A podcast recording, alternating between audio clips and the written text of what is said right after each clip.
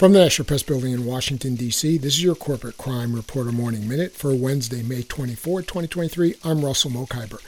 A bill that would allow for punitive damages in wrongful death cases passed the Illinois House of Representatives last week on a vote of 75 to 30, with three members not voting. That's according to Representative LaShawn Ford, who introduced the bill in the Illinois House this year. Under current law, those injured by corporate wrongdoing can recover punitive damages, but the survivors of those killed by corporate wrongdoing cannot.